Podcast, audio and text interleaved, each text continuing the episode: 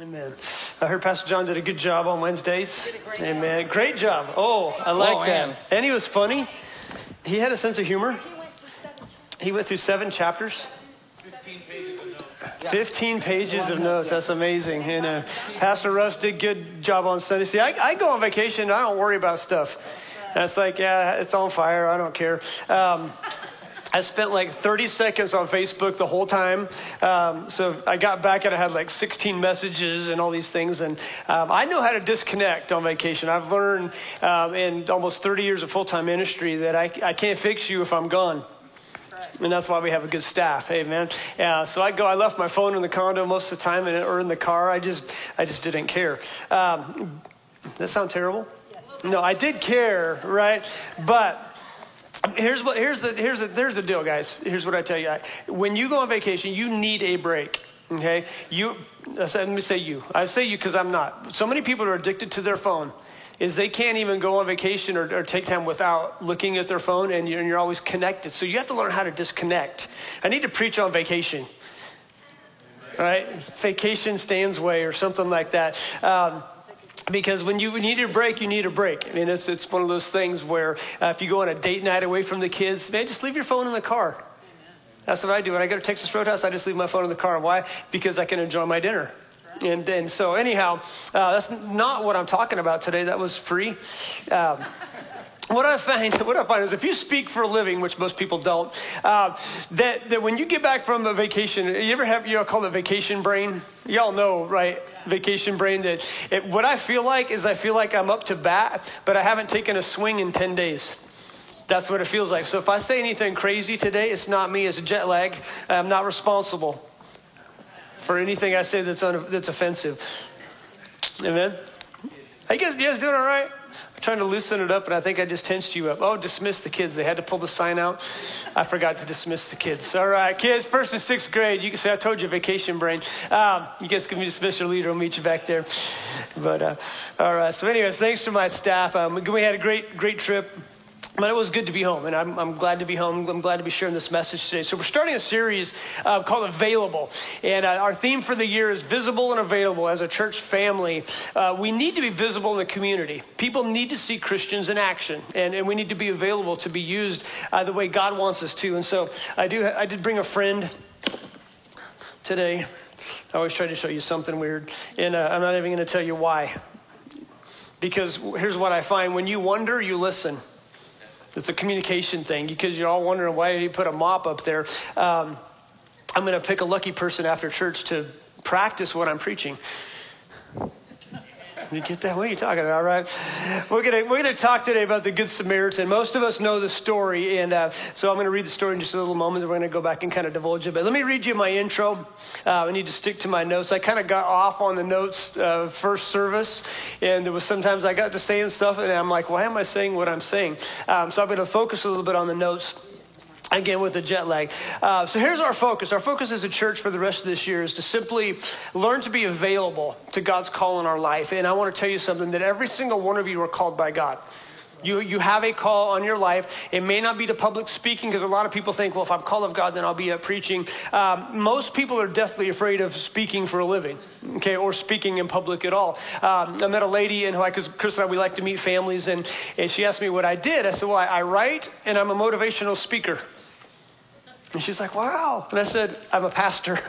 and she was born again. She was a Christian. So she completely, she said, you're right. You are a motivational speaker. So that's what I do for a living is I write and I speak. Most people don't like to do that. Most people don't like to speak. But you are called. Every single one of you are called. And that's why I want to tell you that whatever you're facing right now in life, whatever hardship you might be going through, um, you need to keep going. You need to hold on. You need to push through it because somebody is counting on, if you didn't see my Facebook post this morning, somebody is counting on you to do the right thing. Somebody is, listen to me, somebody is counting on you Amen. to do the right thing. Even if you don't feel like it, even if you feel, feel like taking one more step, somebody you may not even know about is, is watching you. They're, they're, they're watching how you live in your life. And, and the decisions you make can determine whether they think God is real or not. Amen?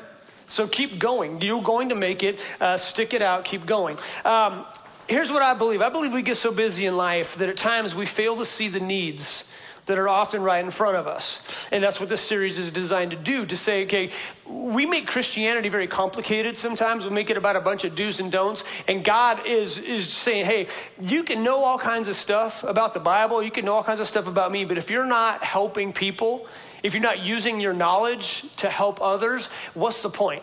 Right? Knowledge without application is what's the point. Um, next week, um, the title of the message is, is The Problem with Paint.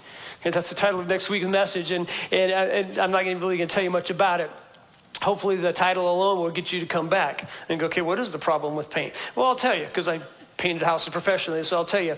But we get so busy, okay, that oftentimes there's needs right in front of us. And if we will just look, we'll see them. Okay, God is again just looking for our availability. He's looking for our willingness, and that's what I preached a couple weeks ago. That I used to say that you know God's not looking for your ability; He's looking at your availability. But what I found is is that we can be available but not willing. Okay, you, you can be available, in other words, you can be free, but you got to be willing to do what God has asked you to do. And I use my the story of the lockout kit of having to break my window in the mountains and learning how to unlock cars. Um, if you're brand new, I was not a car thief. but I could be. Um, and, and, and so I, I, had my lockout kit up here, and I showed you that I used, I, my problem became a, a, potential help for other people. And a lot of times we look at it as our problems as, well, that's just a problem, but God wants to take your problem and make progress with it. Are you willing to do that? Well, thus the mop. So as I was in the Target parking lot, because whenever we go to Maui, my wife likes to go to Target, and so I take a book because I know what it's going to be like. I, I, am not interested in walking around looking at women's clothing. Um, the women's clothing that I like to look at is one that she's wearing. That's the only woman's clothing I like to check out is what she's wearing.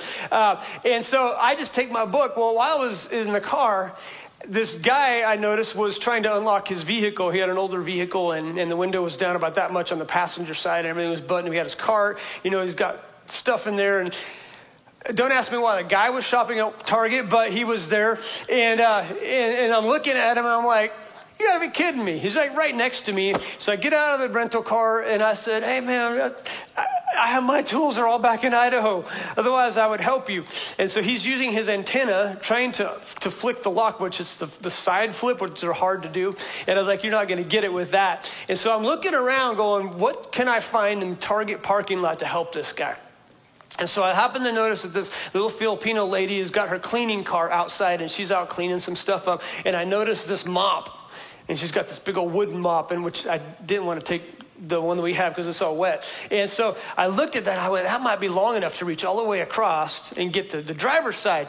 And so I said, let me go ask that lady if I can use her mop. So I ran over there and I said, hey, can I use your mop? And she's looking at me like, dude, get away from me. Um, what, what are you doing? Why do you don't take my mop? Well, she couldn't speak English. And I was telling this guy I locked his car. And, and now I have to do charades. like, because she has no clue what I'm talking about. And, um, finally, I, I explained, I pointed over, and the guy is still trying to get in. And she goes, Oh, okay. She goes, Well, I'll be broken English. I'll be over here. But yeah, you can use my mop. So I grabbed the mop, and I'm running across the parking lot with the mop. Um, I should have rode it like a horse. That really got people's attention, but I did it.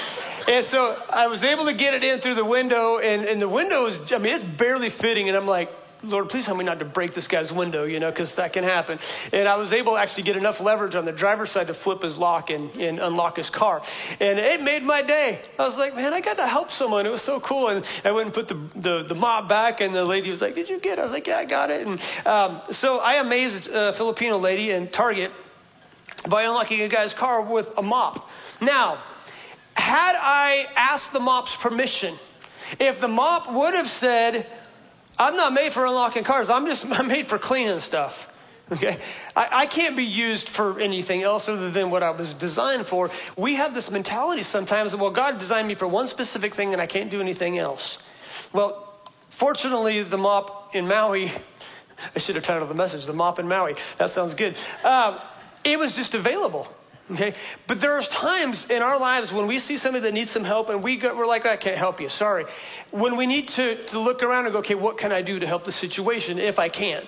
Okay, are we available? Okay, again, you might think I just have one specific purpose, but God wants to use you maybe in ways that you never thought you could be used. So that's what we're talking about today, is just being available.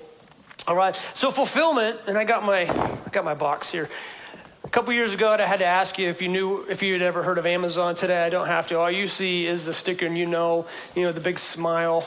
There's a smile hidden behind the tape. Does anybody not know what Amazon is? Didn't think so. I didn't even have to ask it. Okay, Amazon is amazing, isn't it?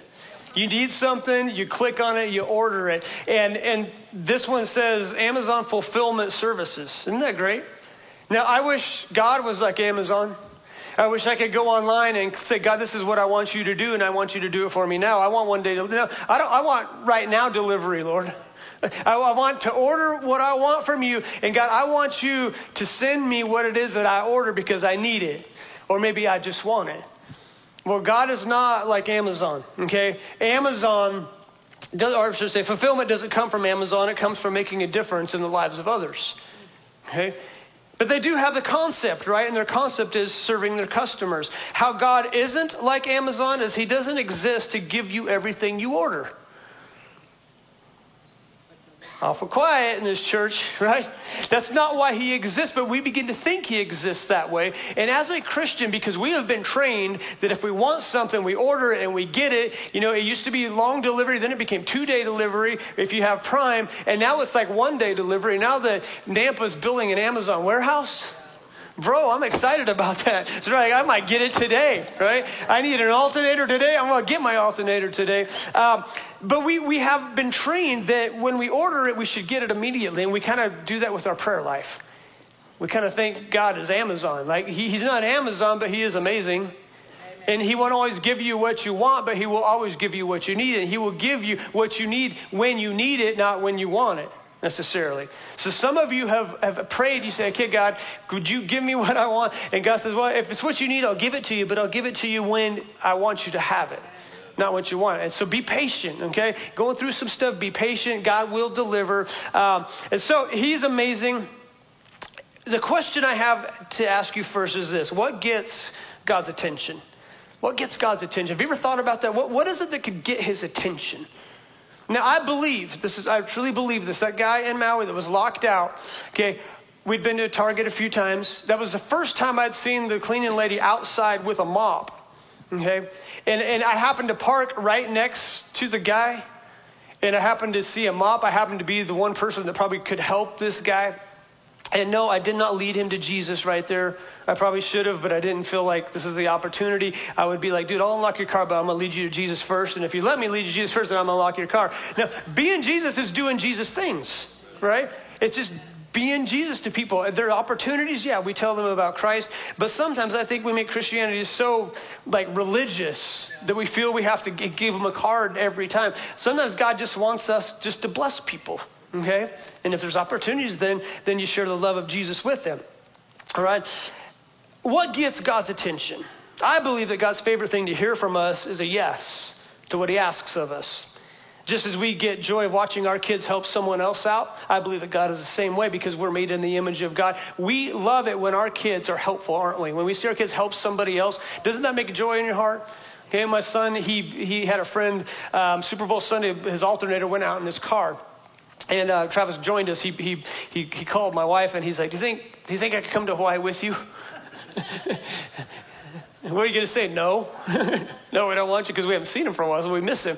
And, uh, and yeah, so he bought himself, himself a ticket. Well, the day before, two days before he was going to leave, um, his friend's alternator went out. Well, my son knows how to fix that kind of stuff, so he helped this guy fix his car. Pressed for time, okay, but he knew he would save him a lot of money. And that made me very proud that my son was willing to help somebody with their thing, even though, hey, I got to get ready for this trip. Let's make it happen. And I believe that God sees us when we say, let's make this happen, that He's proud of that. So the message today is very basic. Um, I think we often get busy, so busy in life, we forget the basics of Christianity, that we're really here to help other people in life. Um, here's the phrase we serve God by serving people. I, I love God by loving my wife. I love God by disciplining my children. I like that one. Because the Bible talks about spanking. All right. So it's just like, I'm just loving God by loving you, bro. I'm just, I'm going to, let's just move on. Jet lag. I know I needed lots of spankings as a kid, and I'm glad that I got them. All right. So we're in the book of Luke. Uh, Jesus tells us this story. Again, what gets God's attention? Good question. Jesus tells us this story to give us an idea of what's important to him. Um, so let's read it. 1025. Here's what I'm going to do. I didn't do this first service. I'm going to read the whole story, second service, and then we'll go back and talk about it. It says, one, on one occasion, an expert in the law stood up to test Jesus. Teacher, he asked, what, what must I do to inherit eternal life? Well, what is written in the law? Jesus replied, How do you read it? And, and he answered, Love the Lord your God with all your heart, and with all your soul, with all your strength, and with all your mind, and love your neighbor as yourself. You have answered correctly, Jesus replied. Do this and you will live. But he wanted to justify himself, so he asked Jesus, And who is my neighbor? And Jesus goes on to tell him a story that we'll read in just a moment. Let's talk about the, the verse 25. Expert in Jewish law, an expert stood up to test Jesus. So here's the surroundings. People are sitting down. I believe Jesus is teaching. And this expert in the law stands up and he wants to test Jesus. And the word test here is used three times in the New Testament. It's the same word that when Jesus was in the desert and the, and the devil tested him for 40 days. It's that same word. So we know there's some trickery behind it. This guy has an ulterior motive. I believe this man knows who Jesus is or who he thinks Jesus is. Isn't this Jesus? Isn't this the illegitimate son of Joseph, Mio, Mary? She got pregnant before they got married, and it wasn't Joseph, and there's all. They knew about this stuff, okay? Facebook isn't the inventor of gossip, okay? Humans are. All right? And this expert in law going, who is this guy? He's a carpenter. He's an illegitimate son, and he's teaching us. He, he's got the authority. He has no schooling. So I want you to get into the, the context of really what's happening here. So this guy thinks he's going to trick Jesus, okay? Now, the trickery behind it, the motive he thought was to trip Jesus up. It's like a spiritual chess game. And I wrote here watch out for these people that just want to draw you into an argument. Their whole goal is just to get you to argue with them. Uh, I've made, you know, Facebook posts before I thought were inspiring, and then somebody's got their little two cents that's worth like a peso in my mind. They, they try to like reverse what you said and make you say something you didn't say. And, and I usually have these defenders. They're like, dude, it's not what he's even talking about. Why did you change what he said? Um, and so uh, they're called Facebook trolls. And I wish I had a little troll here because their, their hair is always on fire, right? It's always crazy. And that's what these people live like. Uh, Facebook trolls, uh, they're antagonists. All they do is they want to antagonize, and I would give you permission to block them. If they can't add anything good to your stuff and if they're just antagonistic, just block them. I had to do this to one person. Okay, there was one person that uh, I would post something and just antagonize everything that, that was negative um, about what I said, and he just these stupid accusations, things. And I finally, because I've never unfriended anybody, but I ended up just blocking him completely because he was so antagonistic. It did, did nothing good. Uh, very, very angry person. So the question he, sa- he asked is, What must I do to inherit? Let's think about that. You don't do anything to inherit. Somebody else has to do something. They have to what? For you to inherit something, they have to die, all right? That's a bad deal. And here's the question this guy asked What do I got to do to inherit? Well, an inheritance depends on what someone else does. Little did he know that he was talking to the very one who would die on a cross, okay, that would allow us the chance to inherit eternal life if we so choose. You have to choose that inheritance. Okay, just because Jesus died on the cross for your sins doesn't mean you're going to heaven. You have to accept it. Okay? You have to accept it. Anybody ever send you a friend request or you've sent somebody a friend request and they didn't accept it? If they don't accept it, you're not friends on Facebook, are you? And if they didn't accept it, you're probably not friends. probably a reason, all right? The same thing with God. God basically sends us a friend request saying, I want you as my son, as my daughter, but you have to accept what Jesus did on the cross to go to heaven. If you've never made that decision, today would be a good day to do that.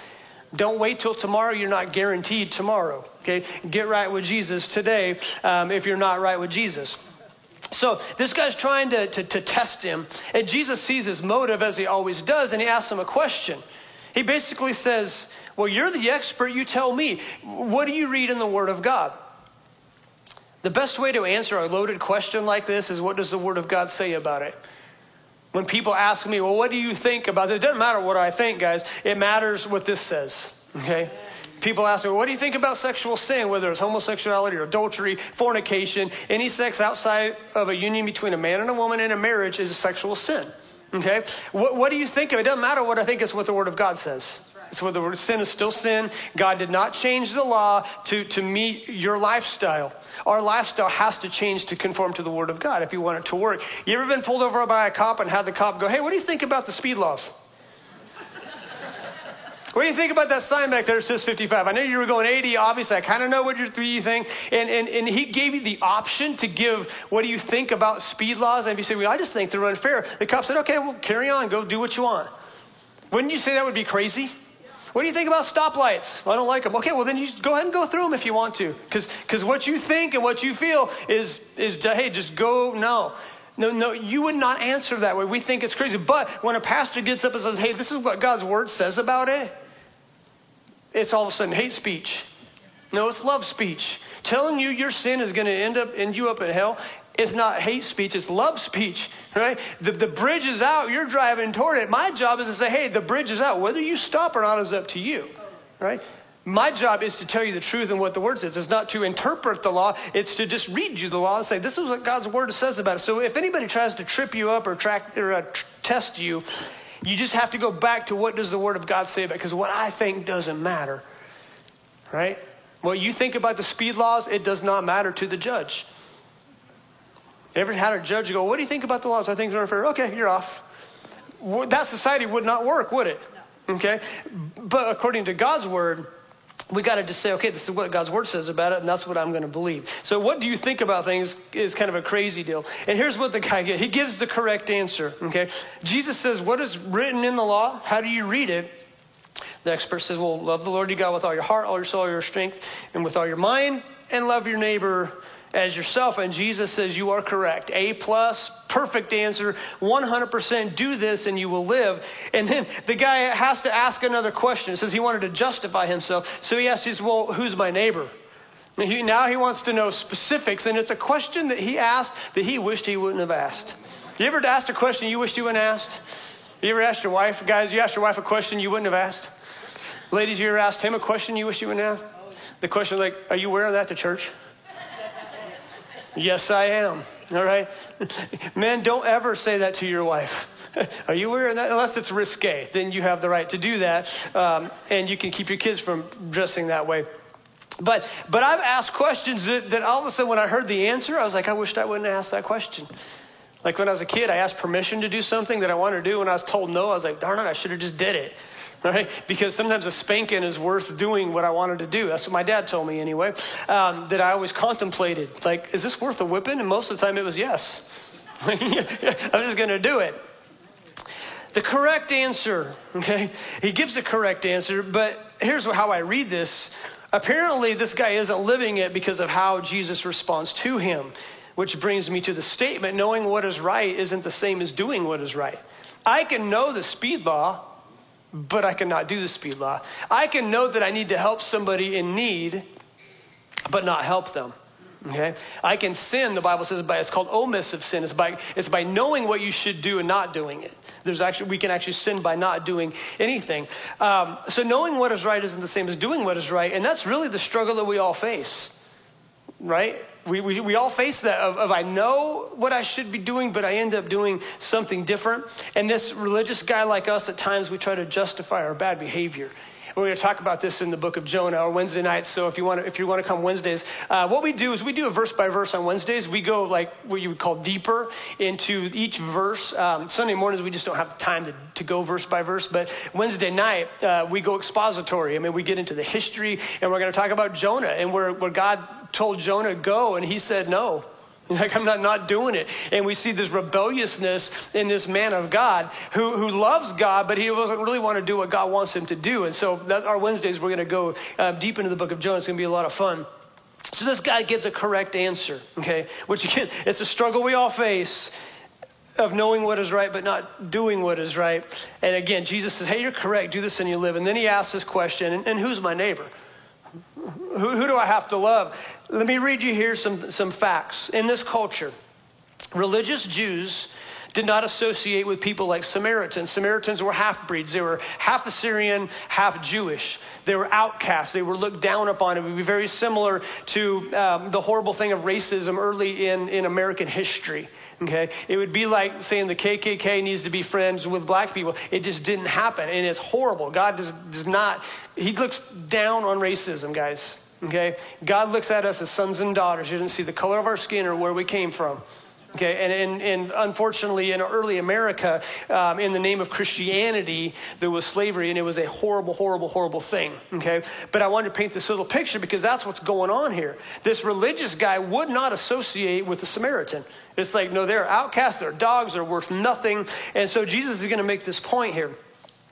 He's not going to like the answer Jesus gives him because in his mind, he doesn't have to love those who are different than him, those outside of his community. His attitude is this I just have to love those who are like me, not less than me. And, and Jesus is going to nail him for this. And he knows the motive, uh, he knows this guy's trying to trick him. And so here's, here's what he says. He says, like, let me tell you a story. Who's my neighbor? Well, let me tell you a story. In reply, Jesus said, A man was going down from Jerusalem to Jericho. When he fell into the hands of robbers, they stripped him of his clothes, they beat him, and went away, leaving him half dead. So they beat him severely. A priest happened to be going down the same road, and when he saw the man, he passed by on the other side. So too a Levite. When he came to the place and saw him, uh, he, he passed by on the other side. And King James actually says that the Levite went over to him and looked at him and went, dude, you're messed up, and then walked away. But a Samaritan, expert, the man that you think is worth nothing, the Samaritan, as he traveled, he came to where the man was, and when he saw him, took pity on him. He went to him and he bandaged his wounds, pouring on oil and wine. When he put the man on his own donkey, or I'm sorry, then he put the man on his own donkey. He took him to an inn and took care of him. The next day he took out two silver coins and he gave them to the innkeeper. Look after him, he said, and when I return, I will reimburse you for any extra expenses you may have. Which of these three do you think was a neighbor to the man who fell into the house of robbers? Here's where the expert in the law is like, I should not have asked the question. The expert in the law replied, Oh, the one who had mercy on him. And I think it was a very reluctant answer, but he knew it was the right one. And Jesus told him, Go and do likewise. All right, let's talk about this for a moment. Here's some lessons. This is a man went down, very generic. Jesus is specific with the Samaritan, he's specific with the Levite, he's specific with the priest. But he says, A man. We don't know what the color of his skin was. We don't know his status. He just said, Amen. What does this tell us? This tells us that God, again, sees a human as a human, as a person. And I think that's what Jesus is trying to say here. You can't put him in a category. He was a man, he was a human. One of the things that you'll see in Hawaii, if you ever go there, is you see there's, there's quite a few homeless people, okay, because it's warm. And, and I have compassion, and at the same time, I said, there's choices made. There, there's, there's, you're here for a choice. Um, you know, I've actually talked to some of them before, um, helped some out. Um, there's one guy there that he just sings Jesus songs. So he sits on a man, is he just strums, and, and I got his name's Patrick, and I got to know. I saw him last year, didn't get to talk to him this year. He's still there, um, and and I thought he's got to be off a little bit. He's not. He had an amazing, miraculous salvation um, in a park, and now he just sits there and plays Jesus, worship music. I mean, writes these songs, and he just witnesses to people. He's got this like this little ministry going on. And so that was cool. We, Travis and I sat down and talked to him for about 15, 20 minutes. And um, uh, just kind of outcast from his family because of, of his decision to follow Jesus. But uh, anyhow, it was just a great thing. But that's kind of his ministry. And he reaches out to homeless people. It's really a cool deal. Um, so he's using what he has.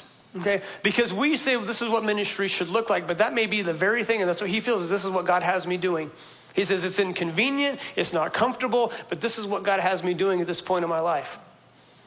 Can we say the same thing? Because oftentimes ministry is inconvenient, okay? And we have to reach out to people, a man or a woman, not a race or a gender. It's, it's a man or a woman.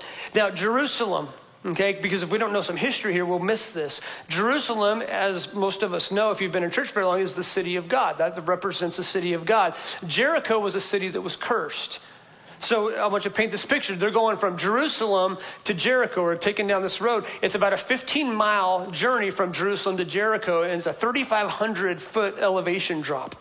That's steep. That's a steep thing. So it was also known for uh, robbers and bandits. Um, the historian in the third century named Jerome, he called it the bloody way. Okay, it was a bloody way because people got beat up all the time. Well, I, I pulled something out of this is that anytime we leave our Jerusalem or our covering of God, and we head down to a cursed city, that path is always full of robbers and blood. Right? You, anytime you leave God's covering to go to a place of sin, you're always going to get beat up. You might be promised fun, you might be promised pleasure, but Satan is here to steal, kill, and destroy. That's what he always is. So stay on the path of God. Well, the priest, okay, and the Levite, they were coming down. What we believe is that the priest and the Levite had done their religious duty in Jerusalem. In other words, they, the Levite, the priest had a, a, I guess, an assignment, you would say, a certain amount of time that they would go serve in the temple. A Levite, okay, because a priest, I don't want to, I don't want to confuse you here. Um, the tribe of Levi were, their tribe was to serve God. Okay, again, this is a whole Bible study thing. Their, their tribe was to serve God in different ways. So you could be a priest. In order to be a priest, you had to be a Levite. But you could be a Levite and not be a priest. But a Levite still served in the church. Okay, they did something around the synagogue. So what they believe is that these guys had finished their tour of duty. They were headed back home, and coming down again, they'd fulfilled their religious duties in the temple.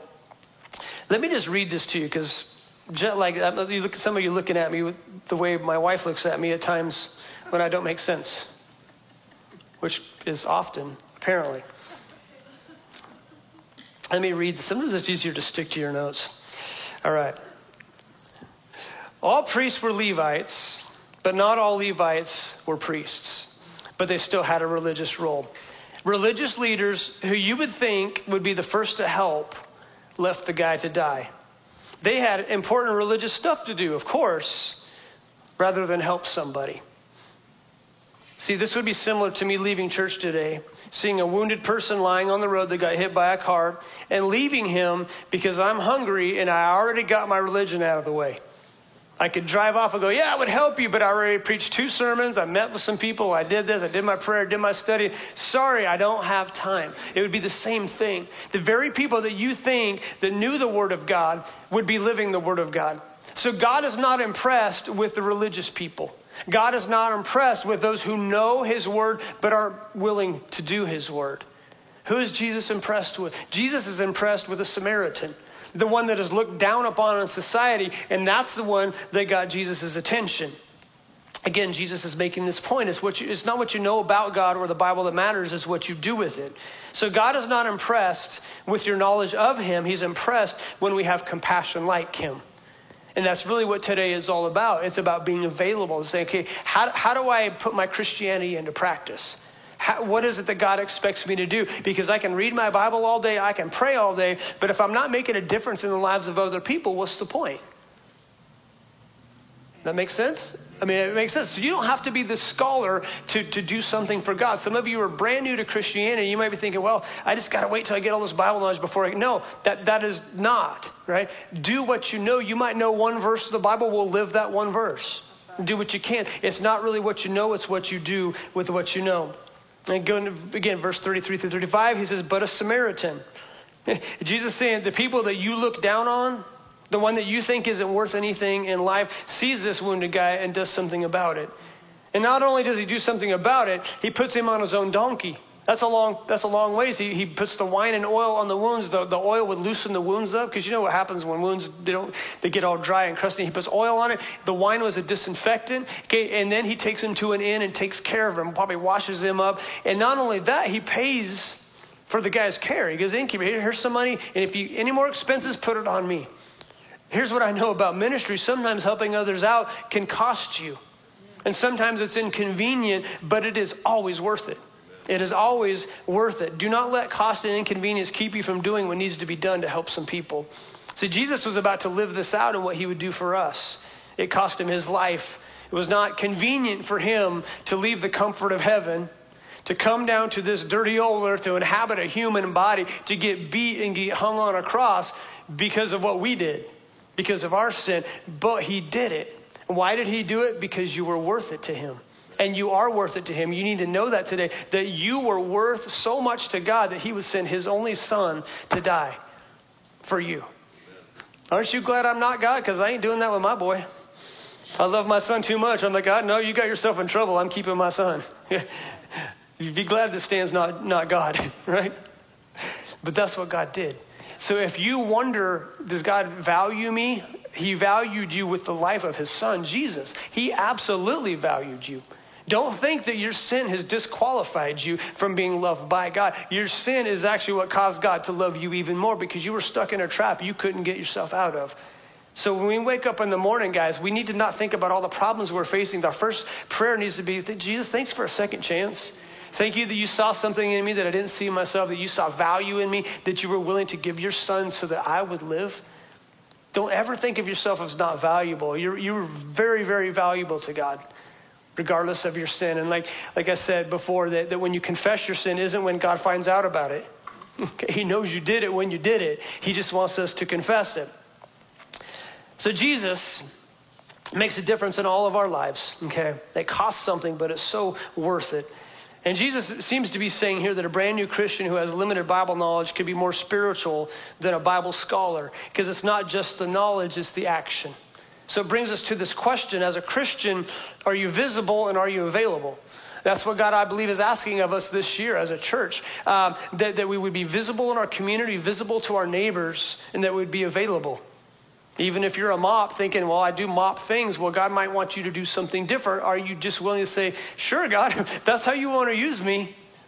Go ahead, right? I, I'm just, I'm available and I'm willing.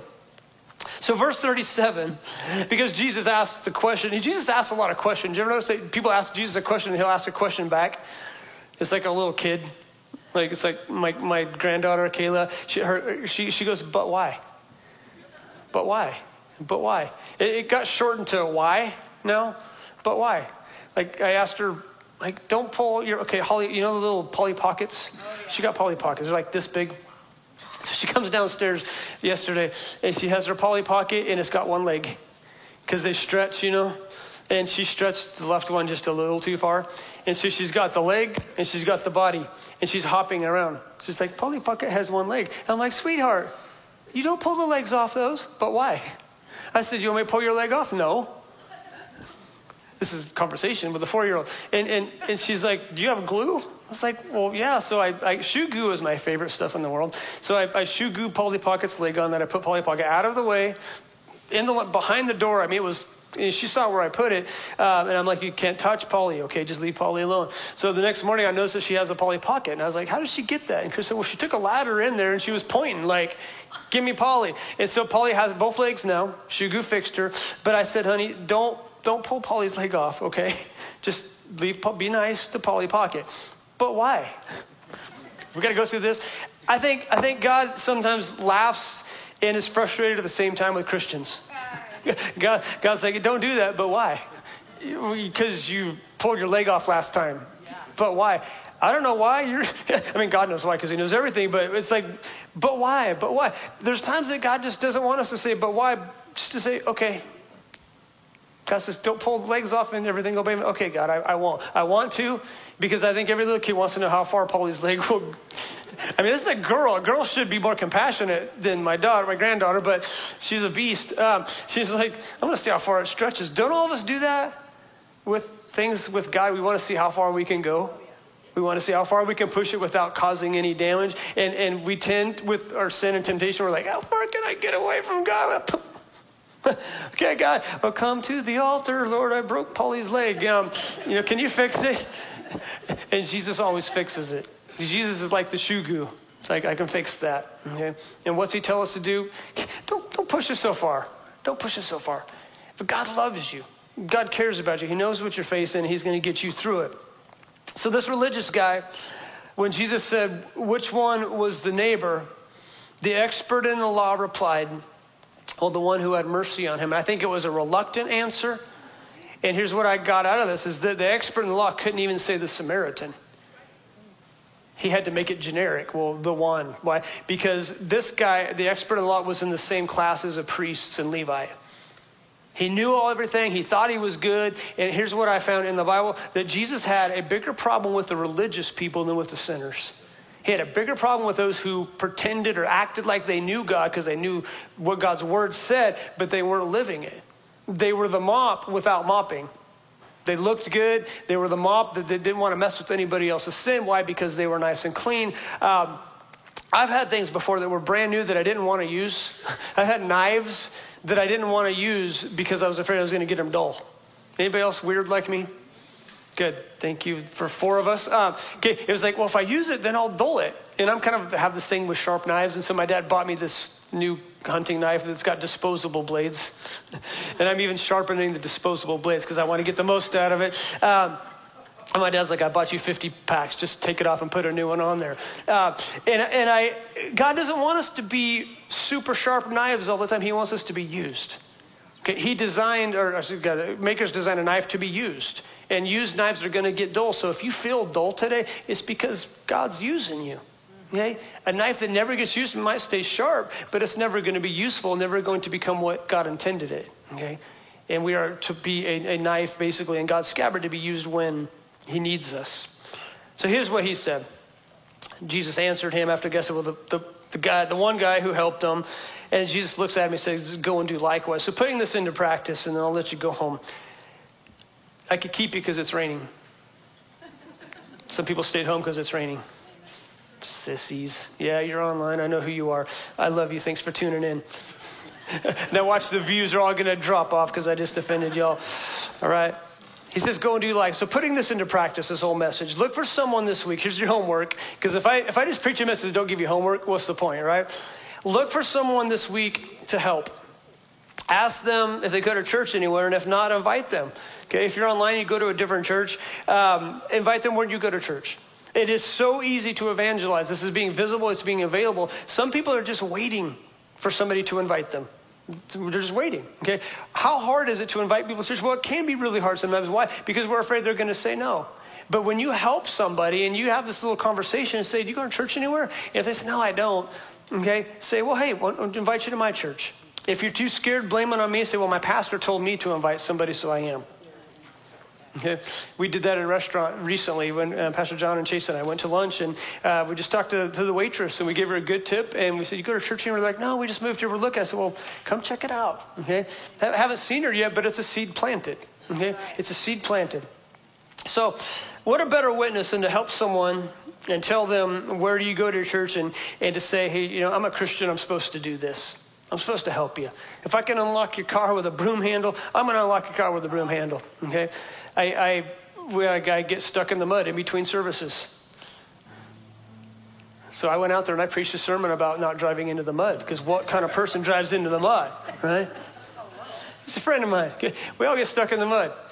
And we said, sorry, buddy, you got yourself into it. You have to get yourself up. I hope your prayer life's up and I hope an angel gives you. No, I threw my pickup keys to Reed, my son in law, and, he went out and pulled the guy out. When we have the ability to help, God wants us to use the ability to help. So find someone this week that just needs some help, whether again it's a returning somebody's cart. And I'll, I promise you, when you begin to look to help people, you will feel better about life. Because I always feel good helping people. It's like, man, I got to help someone out of their mess. And, and that's a good feeling. And that's why Jesus said it's better to give than to receive. Man, it's better to bless than to be blessed. And when we bless, we end up getting blessed. We feel good when we help people, right? At least you should. Okay, thank you. Cause I can I can preach to one. I didn't preach last week. I went to church, but y'all wanna want out? Just give me a courtesy, amen. I thought so. All right. I'm not sure how to take that. It's like, shut up, preacher. We want to go home. Um, but anyhow, let, let me pray for you. Father, thanks again for this day. I thank you for this lesson as we go through this series of just being available to you, to not complicate Christianity, but just to maybe give it just a, a smile to somebody could make their day, Lord, a hello, or a, how are you doing?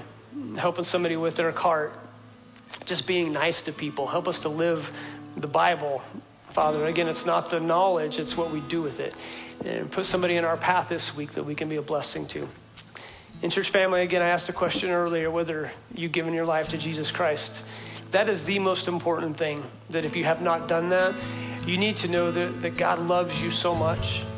He loves you. He knows what you've done. He knows whatever excuse maybe you've made to not give your life to Him. And He's just waiting for you to come home. That's what God does. He's not here to, to condemn you. If He was mad at you, He'd have got rid of you a long time, but He's not. He just wants you to come home. He wants you to be forgiven, but you have to give your life to Jesus Christ in order to get to heaven. There's two, two destinies there's heaven and there's hell. I take that very serious. And if you're here today, and you've never given your life to Jesus, you need to understand something that if you refuse him and you reject him, the Bible says that we would spend eternity in hell, pay for our own sins for eternity, and that's a long time. but He paid the price for us. He wants us to come to Him, but we have to ask Him to be our Savior. And if you've never made that decision and you would like to, I'm not going to point you out, but between me and you and God, if that's you, if you just lift your hand up, I want to pray with you. I'm not going to embarrass you, but if that's you, we just, just lift it up high so I can see. Is there anybody that needs to give their life to Jesus today? Okay, all right. I don't see any hands. I hope that means that everybody's right with God. If you're too afraid to, well, you can pray the prayer wherever you are. Just a prayer of repentance, uh, acknowledging that, that we need Jesus to forgive us of our sins and come into our life to be our Lord and Savior. And Jesus, we thank you that you make it so easy to come to you. And I do ask, Lord, if there's one person, maybe they're online, maybe they're in here, that if they've not given their lives to you, that today they would just repent of their sins and give their hearts to you and know the peace that only comes from you. We love you and give you thanks for second chances. And we ask this in Jesus' name. Amen. Amen. Well, hey, I preached shorter.